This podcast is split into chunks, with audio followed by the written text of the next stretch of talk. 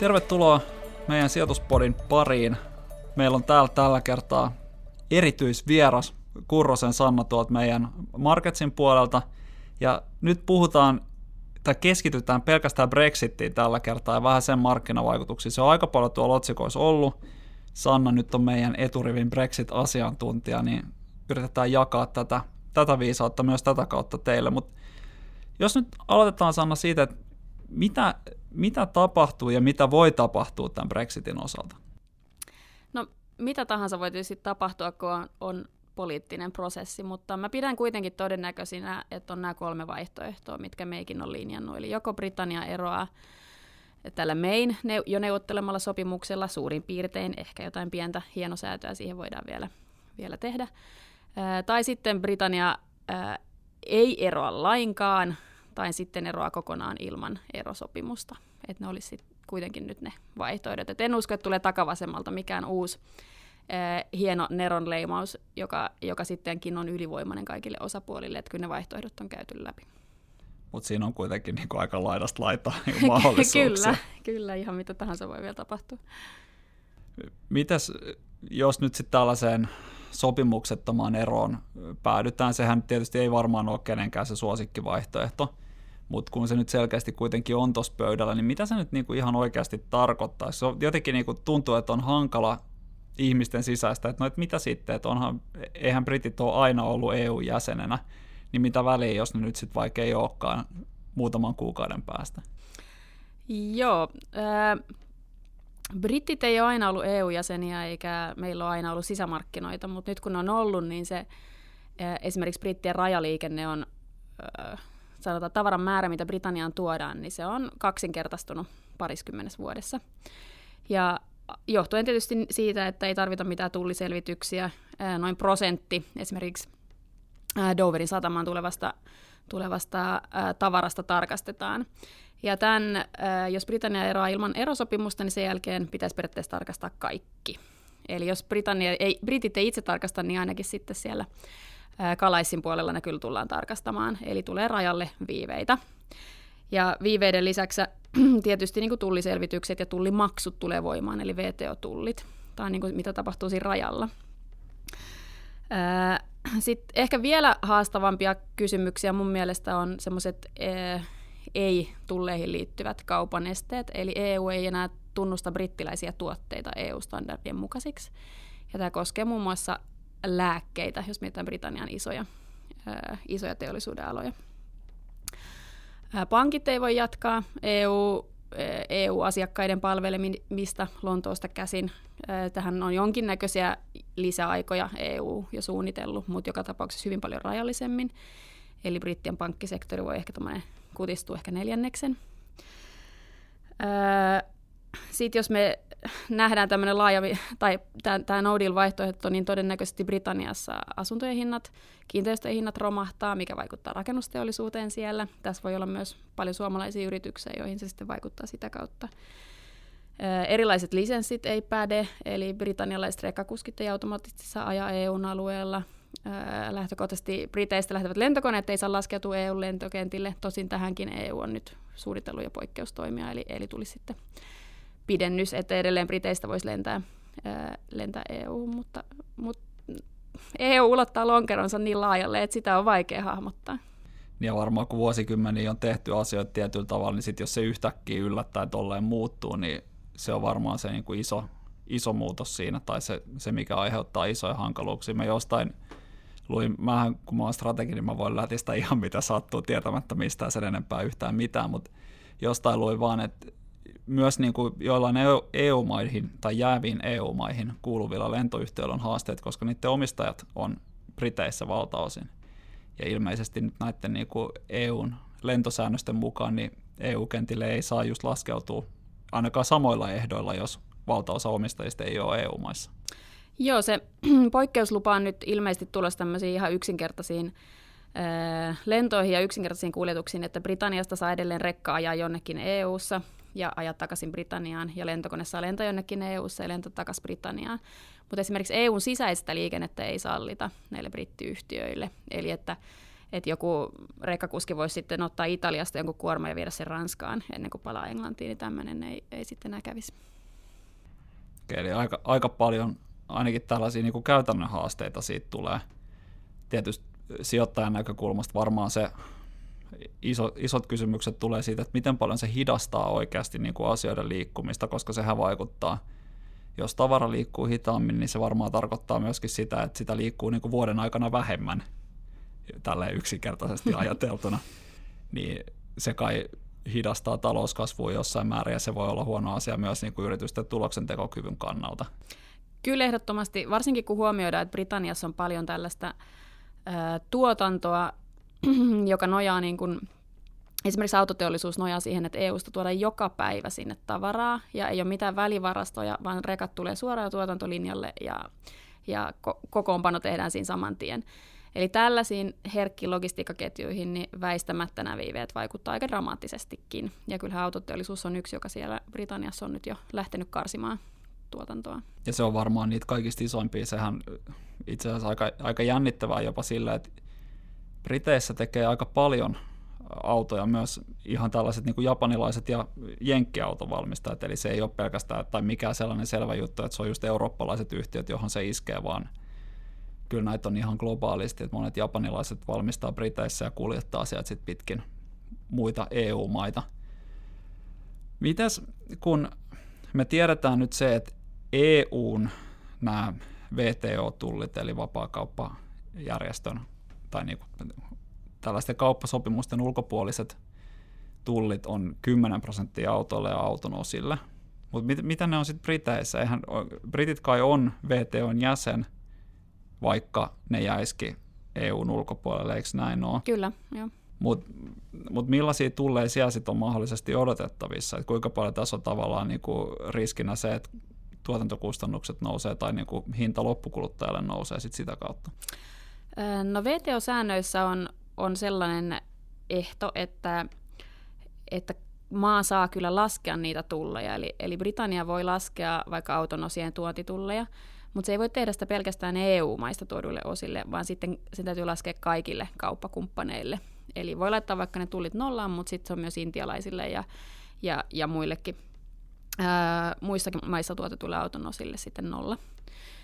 Ja, ja on hyvinkin mahdollista, että Britannia tosiaan joustaa näistä ainakin tuote, tuotekohtaisesti, mutta toki kun mä itse seuraan valuuttamarkkinoita, niin tässä ei sovi unohtaa sitä, että punta todennäköisesti myös tässä no deal-vaihtoehdossa heikkenisi aika voimakkaasti, jolloin sitten ihan sama mistä maasta tuodut osat, niin niiden hinta nousee sitten britannialaisille tuottajille. Toki sitten se lopputuotteen hinta taas sitten laskee meidän näkökulmasta, eli jos me tuodaan Britanniasta se valmis auto, niin, niin heikko punta tietysti tekee sen, sen sitten edullisemmaksi, mutta sitten EU tulee kyllä aivan, sanoisin, että aivan varmasti noudattamaan niitä VTO-tulleja, että EU ei lähde sitä ää, niitä ajamaan, ajamaan alas sitten Britannian eron takia. Eli, eli meillä olisi sitten se 10 prosenttia lisää Britanniassa tuotettuille autoille tulee, tulee tullien kautta.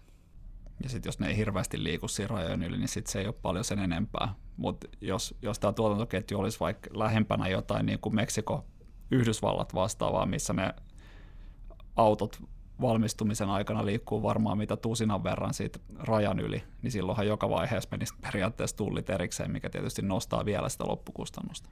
No tämä on, tämä on ihan mahdollista monillakin aloilla, että, näin käy, ja esimerkiksi lääketeollisuus voi hyvinkin olla sellainen, missä moneen kertaan ne lääkeaineet ja, ja eri komponentit siinä ylittää rajan suuntaan ja toiseen tällä hetkellä. Ja, ja ei käy kyllä kateeksi noiden isojen lääkeyhtiöiden logistiikkapuolta tällä hetkellä, kun ei ole mitään hajua, mihin tämä Brexit menee, ja, ja sitten todella nämä tuotantoketjut on niin herkkiä. Tietysti onni onnettomuudesta, että tähän nyt tässä ei maalailla mitään hirveän myönteistä skenaariota tämän niin kuin sovuttoman eron osat, eikä varmaan ole syytäkään, ei, ei varmaan kannata ajatella, että siitä tulisi joku ihan loistava talousbuumi seuraavaksi. Mutta onni onnettomuudessa niin eurooppalaiset osakkeet, brittiosakkeet ja varsinkin nyt eurooppalaiset autovalmistajat, niin on kyllä arvostukselta tullut myöskin aika paljon alaspäin tässä vuoden 2016 alusta lukien, eli jonkun verran sillä puolella on varauduttu. Valuuttamarkkinoilla, niin kuin sanoit, niin vaikuttaa aika paljon siltä, että ei ehkä, ehkä ihan samoissa määrin. Mutta voi olla, että jonkun verran sellaista suojaa, mutta jos jos tämmöinen niin sovuton ero tulee, niin kyllä se varmaan myöskin niin kuin Eurooppaan sijoittavan taskussa jonkun verran tuntuu.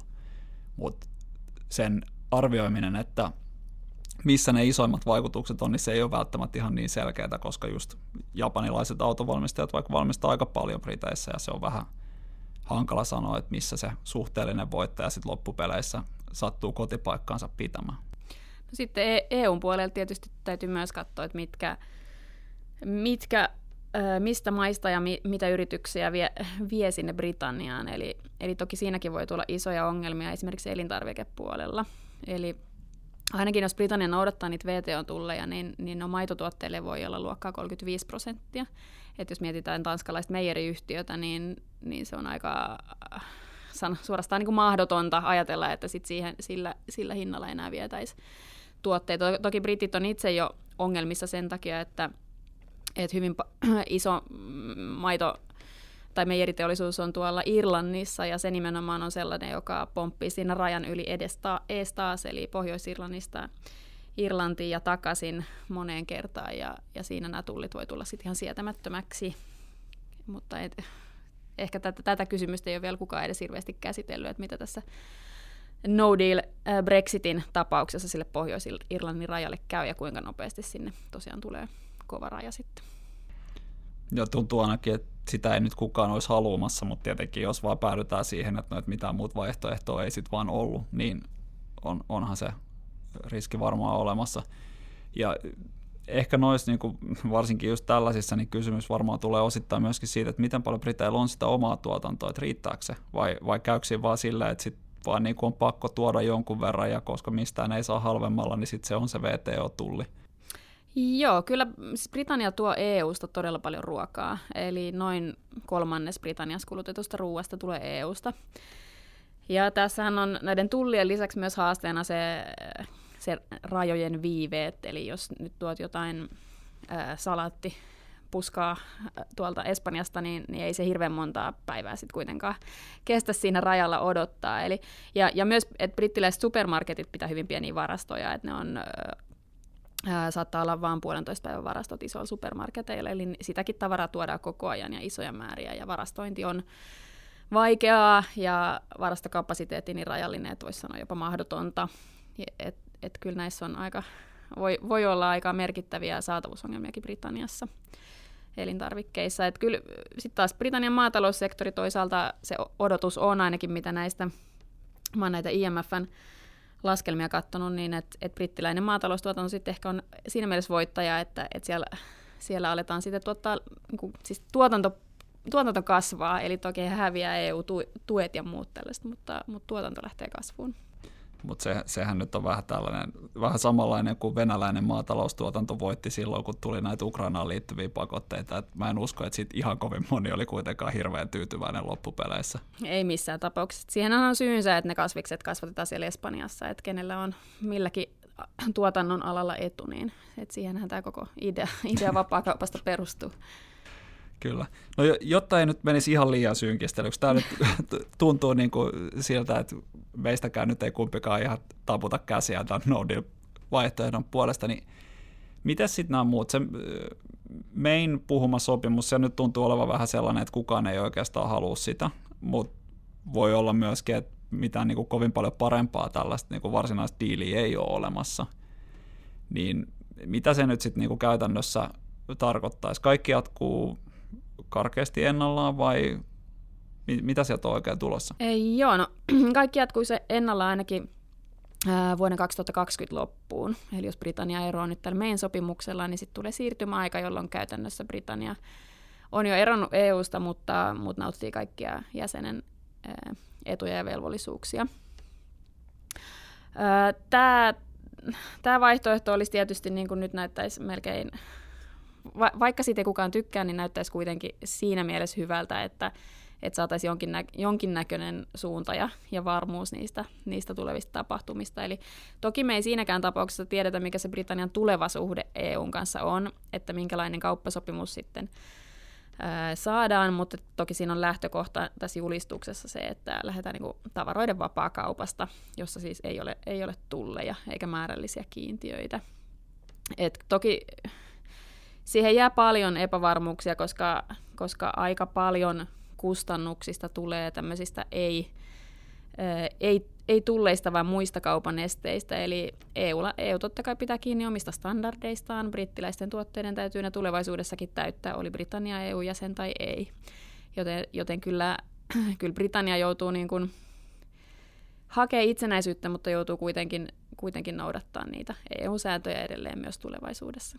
Eli jos mä nyt tulkitsen tätä sun tarinointia oikein, niin siis tärkeämpää kuin se, että laitetaanko jollekin 2, 5 vai 10 prosentin tullit, on oikeastaan se, että voidaan niin kuin nähdä, että ne tuotteet on samanlaisia tai että ne niin kuin säännökset, jotka koskee vaikkapa nyt maataloustuotteita tai elintarvikkeita, niin on riittävän yhteneväiset, että niitä ei tarvitse erikseen alkaa tarkastaa. No tämä on just se, että useimmiten niin isommat kaupan esteet, niin kuin isommat kustannukset tulee siitä, että sertifioidaan ja tutkitaan ja valvotaan ja tarkastetaan, kuin sitten itse se tulli, joka usein on se 5-6 prosenttia. Mitä sitten ihan, jos mietitään vaikka jotain auton osia tai jotain tällaisia, niin onko niissä jotain niin kuin erillisiä sertifikaatteja tai muita säännöksiä vai voiko ne kulkea niin kuin näiden tullien puitteissa ihan vapaasti? Joo, kyllä, kyllä ne niin kuin pääasiassa on, on semmoisia sitä helpo, helpoimmasta päästä. Et ehkä kaikkein helpoimpia tuotteita on, jos puhutaan öljystä, kaasusta, tämmöistä niin ihan bulkki, Joo. bulkkitavarasta, joka virtaa ehkä putkistoissa tai, tai muuten tämmöisissä säiliöissä. Öö, ja sitten kaikkein hankalimpia on öö, elä, eläinten, eläimiin ja kasveihin, kaikkeen elävään liittyvät. Öö, niissä on kovimmat öö, regulaatiot ja seurannat.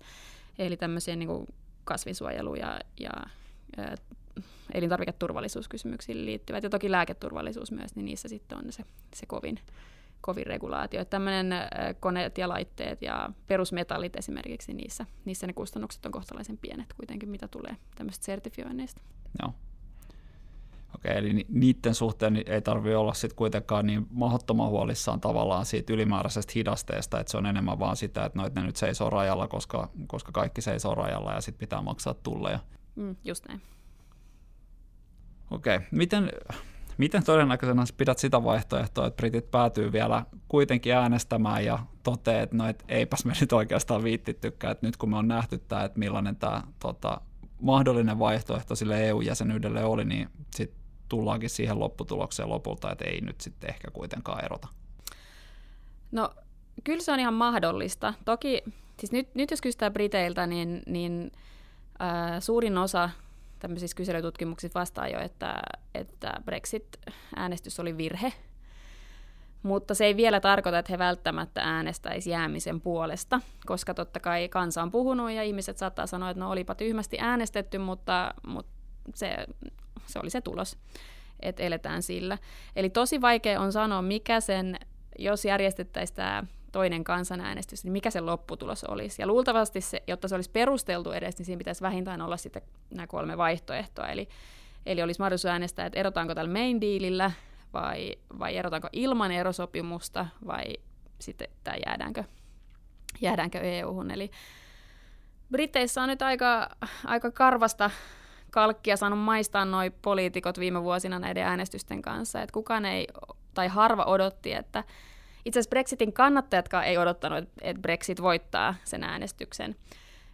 Ja, ja sen jälkeen sitten nämä mein ylimääräiset parlamenttivaalit, niin siinä oli, siinä oli myös yllättävä lopputulos, kun, kun ensin konservatiivit johtaa kannatuskyselyitä parilla kymmenellä prosenttiyksiköllä, kun vaalit julistetaan. Ja seuraavan kahden kuukauden aikana työväenpuolue kirii sen kiinni.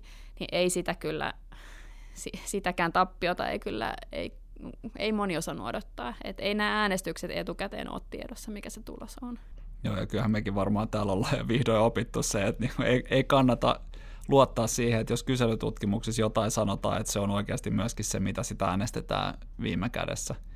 No ju, just näin, että et kyllähän se, ne kannatuskyselyt Brexitillekin silloin, silloin oli jatkuvasti niin kuin alle puolet ja äänestystulos oli sitten toisenlainen. Jep. Tämä aika hyvä, hyvä tällaista vähän syvää luotaavampaa tarinointia tästä.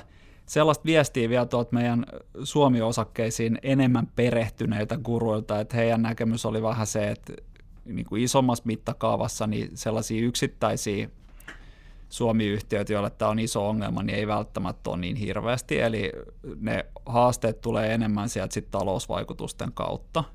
Metsäyhtiöt voi kärsiä jonkun verran, niillä on keskimäärin 10 prosenttia liikevaihdosta tulee Briteistä, mutta sitten taas osa tekee siellä to, myöskin sitä omaa tuotantoansa, eli sekin, että kuinka paljon se sitten loppupeleissä vaikuttaa, niin varmaan tulee enemmän just niistä talousvaikutuksista ja kuinka paljon kasvu hidastuu. Ja ehkä niin kuin globaalin sijoittajan näkökulmasta niin tämä tarina on ihan, ihan täsmälleen samanlainen, eli autoteollisuus voi hyvinkin kärsiä ja se voi hyvinkin kärsiä paljonkin, tai sitten se voi olla, että se ei itse asiassa kärsikään niin paljon, riippuu siitä, että miltä se lopputulos näyttää. Mutta kokonaisuutena niin se vaikutus varmaan rajoittuu kuitenkin aika pitkälti siihen, että miten paljon tämä vaikuttaa sitten koko maailman talouteen. Ja vaikka tämä nyt Briteille varmasti on ikävä asia joka tapauksessa, ja kaikista ikävin asia, jos tulee se no deal, niin ehkä se koko maailman talouteen se vaikutus ei sitten kuitenkaan välttämättä ole ihan kovin mittava. Joo, kyllä mä oon, mä oon ihan samaa mieltä, eli siis Britannia ja myös Irlannin taloudet on tässä tosi kovilla, mutta, mutta kyllä mä tällä hetkellä kiinnittäisin enemmän huomioon siihen, että mitä tapahtuu USAn kasvulle, mitä tapahtuu Kiinan kasvulle, ja ne on sitten ne, jotka kuitenkin sanelee myös sen Suomen teollisuuden näkymät, että, että Britannia on meille tärkeä vientimaa, mutta ei se vienti kokonaan lopu, ja toisaalta meillä ei ole tämmöisiä herkkiä ää, tuotantoketjuja, jotka kulkisivat Britanniaa ja takaisin tämän maantieteellisen etäisyyden takia tietysti, niin, niin kyllä se globaali näkymä on kuitenkin menee tärkeämmäksi kuin tämä, tämä Brexit nyt ainakin lähivuosien osalta. Juuri näin. Hei hyvä, kiitos paljon Sanna. Kiitos. Tosi hyvää juttua. Kiitos kaikille kuulijoille. Jäi oma nimi sanomatta, mutta sehän sopii hyvin tähän mun omaan nöyrään lähestymistapaan. Kuitenkin sanotaan se tässä, eli Antti Saari, Nordean päästrategia. Tota, ei muuta kuin seuraavaa sijoituspodi odotellessa ja oikein hyvää kuukautta ja toivotaan, että tämä Brexit nyt menee vähän parempaan suuntaan kuin mitä tässä viime päivinä on näyttänyt.